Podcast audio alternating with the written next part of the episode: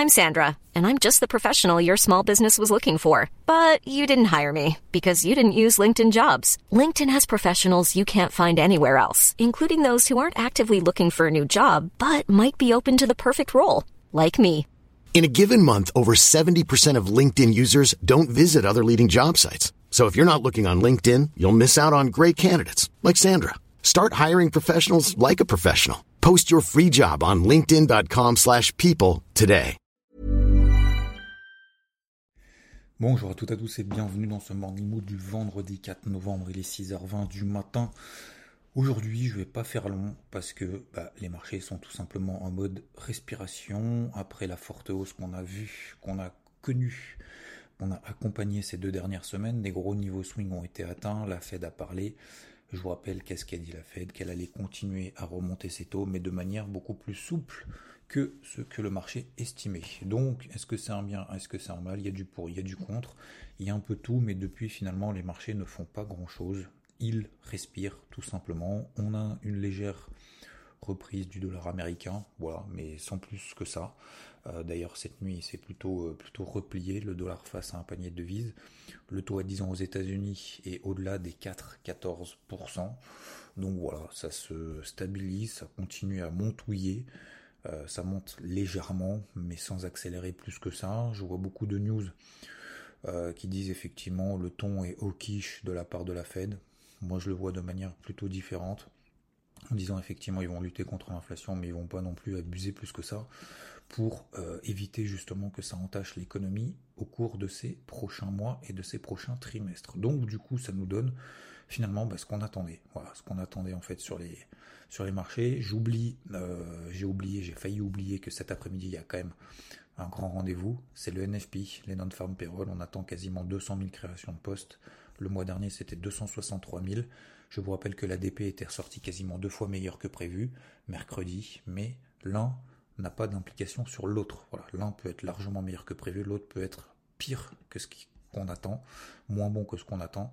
Donc il n'y a aucun effet de corrélation de l'un par rapport à l'autre. Donc attention de ne pas anticiper, ça c'est généralement l'erreur que beaucoup font en disant bah l'ADP est bon, donc ça veut dire que peut-être que le NFP est bon. D'autant plus que, et je terminerai là-dessus avant de parler de la partie technique, c'est que euh, est-ce que les bonnes nouvelles seront des mauvaises nouvelles? En gros, est-ce que un chiffre de l'emploi NFP à 14h, 13h30, pardon, est-ce que ce sera, euh, mais si c'est meilleur que prévu, est-ce que ça veut dire du coup que la Fed va pouvoir resserrer ses taux directeur un petit peu plus que ce qu'elle avait dit il y a deux jours? Ou est-ce que des chiffres finalement inférieurs aux attentes euh, eh ben, incitera probablement la Fed à être un petit peu plus accommodante, un petit peu plus colombe par rapport à sa politique monétaire? Je vais vous dire, franchement, aujourd'hui, j'ai pas envie de me prendre le chou et essayer d'anticiper l'un ou l'autre. Bah, je vais faire en fait en fonction de ce que fait le marché. Voilà, je vais être assez simple. Déjà parce que je ne sais pas. Et je pense que être persuadé d'un scénario en se disant c'est bon, ça va monter, c'est pas bon, ça va baisser, bon, finalement, de toute façon, l'un ou l'autre, on verra la réaction du marché en fait. Donc il y aura peut-être un flux qui va se mettre en place, ça sera peut-être d'ailleurs en ligne avec les attentes et du coup ça va te faire porte de saloon et ça va finir la semaine, comme généralement d'ailleurs les vendredis euh, depuis plusieurs semaines. Bah c'est assez mou, voilà. Il n'y a pas vraiment de mouvement, il y a trois cycles dans la journée, euh, il y en a un le matin, il y en a entre midi et deux, le temps que les, les, les opérateurs euh, en Europe aillent manger, fassent la sieste, et puis finalement après il y a les États-Unis qui ouvrent à 14h30. Alors c'est voilà, c'est c'est 14h30 hein, cette semaine, je rappelle, avec le décalage qu'on a eu et le passage à l'heure d'hiver. Donc, euh, d'autant plus qu'on a le chiffre de 13h30. Voilà. Donc, ce matin, moi, je m'attends pas à ce qu'il y ait beaucoup de volatilité jusqu'à 13h30. 13h30, s'il y a un flux qui se met en place, eh ben, je vais l'accompagner tout simplement. Voilà. Hier, alors, euh, concernant donc les stratégies euh, que j'ai en place, que j'ai en cours, et qu'est-ce que je vais faire aujourd'hui? Premièrement, j'attendais des replis sur l'ensemble des indices, notamment sur le CAC, c'est celui que je suis en particulier. Euh, le CAC, j'attendais tout simplement un repli. Je vous rappelle que je l'ai payé depuis tout en bas, depuis ce chiffre de l'inflation finalement aux États-Unis qui était ressorti légèrement meilleur que prévu, légèrement supérieur pardon à ce qui était prévu, donc pas bon pour les marchés. Puis finalement les marchés ont switché de psychologie en passant à une, psychologie super positive. Donc à partir de là, je l'ai payé 5 fois, voilà, tout au long de la montée. Maintenant, euh, quand on est arrivé à 6250, j'étais un petit peu plus réservé. On attendait la Fed, la Fed est tombée. On a eu un repli sur 6002. 6002, pour moi, c'était tout simplement en fait une zone support en 4 heures, en horaire. Je voulais partager de multiples fois sur IVT. 6002, c'était ma première zone d'achat. On est arrivé à 6002 hier. On a gapé à la baisse. J'ai vu une belle réaction à l'open cash, c'est-à-dire à partir de 9h sur les 6002. J'ai payé 6220. Voilà. Tout à l'heure, on ouvrira probablement à 6250, voire 6000, peut-être un petit peu plus, peut-être un petit peu moins, peu importe, autour des 6250. C'est très bien. Euh, je ne vais pas m'enflammer plus que ça pour le moment. Euh, si jamais, après le NFP, on repasse au-dessus des 6280 sur le CAC, ça me donnera un signal technique encore plus positif, euh, notamment en horaire. Donc au-dessus des 6280, qu'est-ce que je vais faire? Et ça, c'est une grosse remarque que j'ai faite hier en live sur IVT. C'est qu'il y en a beaucoup qui veulent tout de suite les stop loss. Ah mais c'est quand j'invalide, c'est quand mon stop, c'est où mon stop? Ok, donc j'ai donné, j'ai dit, bah, mon invalidation, tout simplement, c'est sous 6180, ça commence à, court terme, effectivement, bah, on aurait probablement une dégradation direction 6000, pourquoi pas, et puis à 6000, moi, ça m'intéresse de payer. Donc je suis toujours dans cette stratégie d'achat sur repli, parce qu'on voit très bien que le marché, finalement, il tient. malgré qu'on fasse moins 0,5 hier, moi, j'ai beaucoup de news ultra négatives. Moi, je trouve pas que techniquement ce soit très négatif. Euh, notamment si je regarde en daily, les tendances sont haussières ou neutres. En tout cas, en 4 heures, elles sont haussières. Ça, c'est une certitude absolue. Donc, il y a une petite phase de stabilisation en H1, tendance haussière H4, et les moyennes mobiles, notamment à 20 jours. Donc, les moyennes mobiles daily, la tendance daily, notamment, est haussière tant qu'on ne retrace pas 50% des mouvements aussi. Donc, qu'est-ce que je fais? Eh ben, J'achète sur repli. Oui, ce que je disais donc hier en live notamment. Euh, il y en a beaucoup qui veulent les stop loss, les machins, les invalidations, c'est très bien, il faut des invalidations et tout. Par contre, je posais une question assez, assez bête. À quel moment le marché vous donne raison? Pourquoi vous ne posez pas la question? Pourquoi est-ce qu'on ne se pose pas la question? À quel moment est-ce que le marché nous donne raison? Par rapport Alors, nous donne raison, encore une fois, le but c'est pas d'avoir raison, d'avoir tort, mais à quel moment le marché, pour être plus exact, nous donne les éléments qui vont dans notre sens et confirme notre euh, vision du marché, notre euh, position euh, qu'on a en cours sur le marché euh, confirme finalement ce qu'on a vu et ce qu'on voit sur le marché. Et en fait, personne ne se posait la question. Parce qu'en fait, la peur de perdre est beaucoup plus importante que la volonté de gagner. Et donc, je posais une question assez simple. Pourquoi, pourquoi est-ce qu'on ne pose pas la question? À quel moment est-ce que vous renforcez la position à l'achat? Parce que vous êtes déjà à l'achat. Alors, je dis vous, Peut-être que vous êtes à la vente, j'en sais rien, peu importe. Mais moi, je dis, moi, je suis à l'achat. Moi, c'est ce genre de questions, moi, qui m'intéresse aussi. L'invalidation, c'est bien, mais à quel moment je charbonne? À quel moment le marché commence à me dire, Xav, Xavier, bah, euh, ta position là, ça commence à bien se passer À quel moment tu renforces? Personne ne s'est posé la question. Parce qu'on est trop concentré, en fait, sur la peur de perdre, et on n'est pas concentré sur, finalement, euh, la volonté de gagner. Donc oui, effectivement, si on passe au-dessus des 6281, Peut-être que ça sera après le NFP, peut-être pas. Si après le NFP, on a un élan positif, eh ben, je serai prêt à renforcer effectivement au-dessus des 6281 pour viser 6350, voire même au-delà, 6004, 6005. Voilà. Donc ça, c'est mon, Je peux pas dire que c'est mon scénario cet après-midi, c'est pas mon scénario, c'est mon ma stratégie.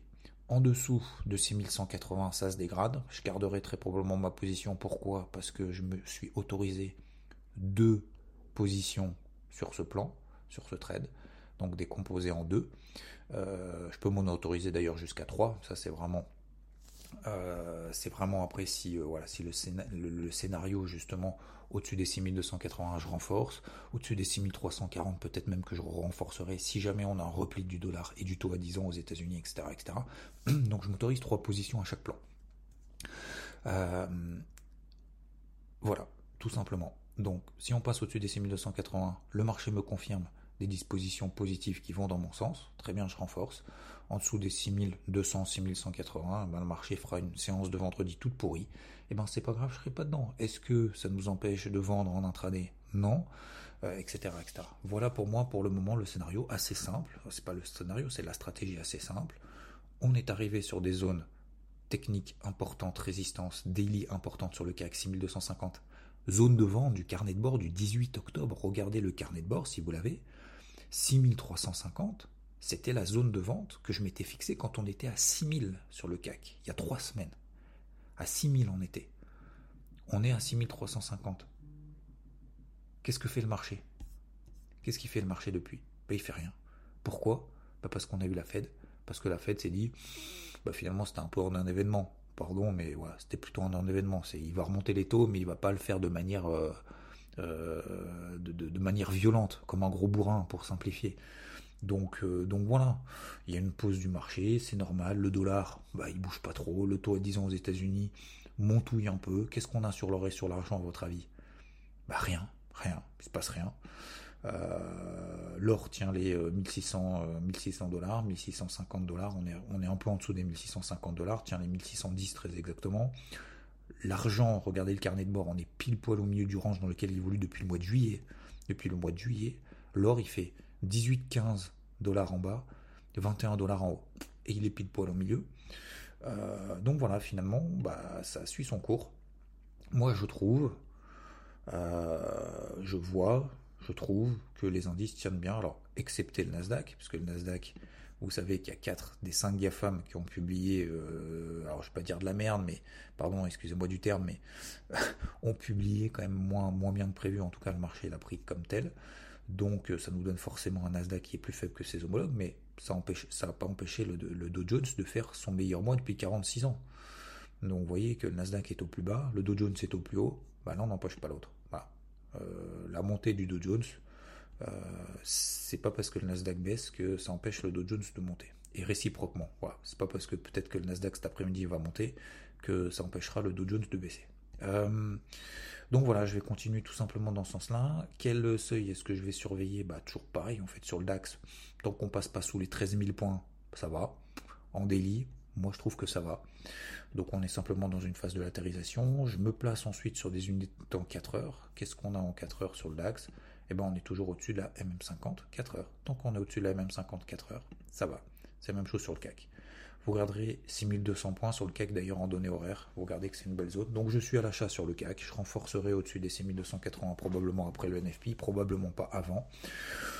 Euh, Dow Jones hier, je l'ai travaillé à l'achat en intraday à plusieurs reprises et je disais que mon, mon niveau d'invalidation de recherche d'achat c'était si on passait sous les 32 050.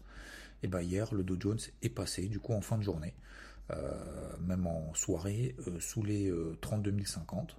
Donc voilà, on passait sous les 32 050, c'était mon niveau d'invalidation de recherche d'achat. On est passé en dessous à partir de 21h globalement, donc quand les marchés finalement étaient était fermé après euh, après 21h donc bah, du coup du coup je me suis bah, je me suis arrêté là tout simplement. J'avais fait un dernier achat avant de partir en soirée enfin.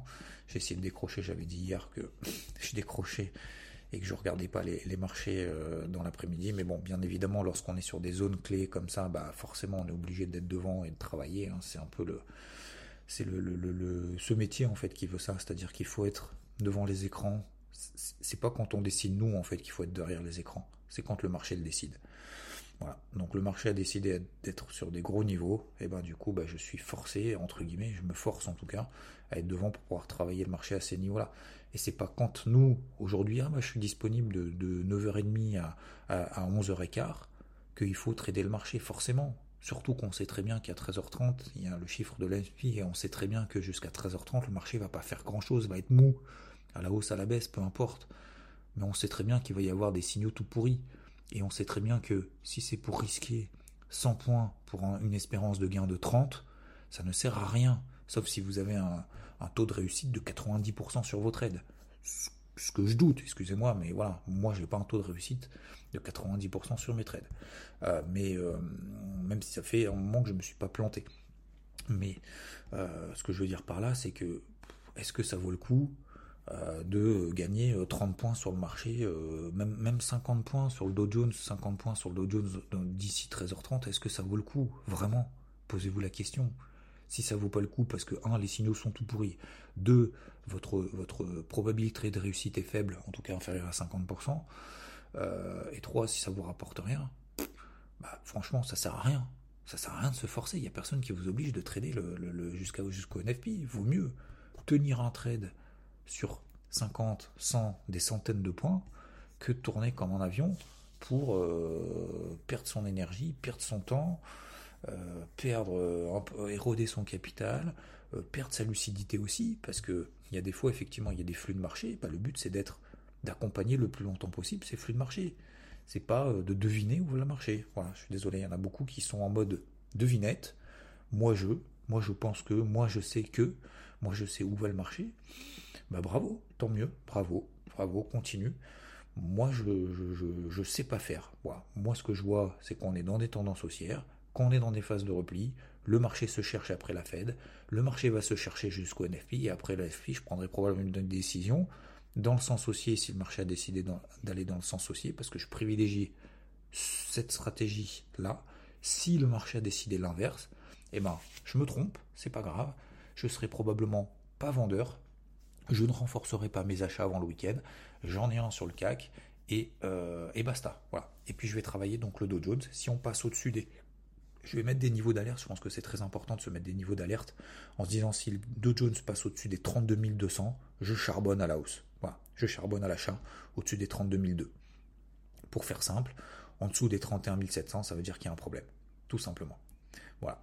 Même déjà en dessous de 31 900, 31 008, déjà il y a un problème. En dessous des 31 700, effectivement, il commence à y avoir un problème. Et là, je partirai, alors j'allais dire en week-end, non pas en week-end, parce qu'après j'ai le débrief hebdo à faire pour dimanche. Bref, euh, voilà pour moi de manière très simple ce matin.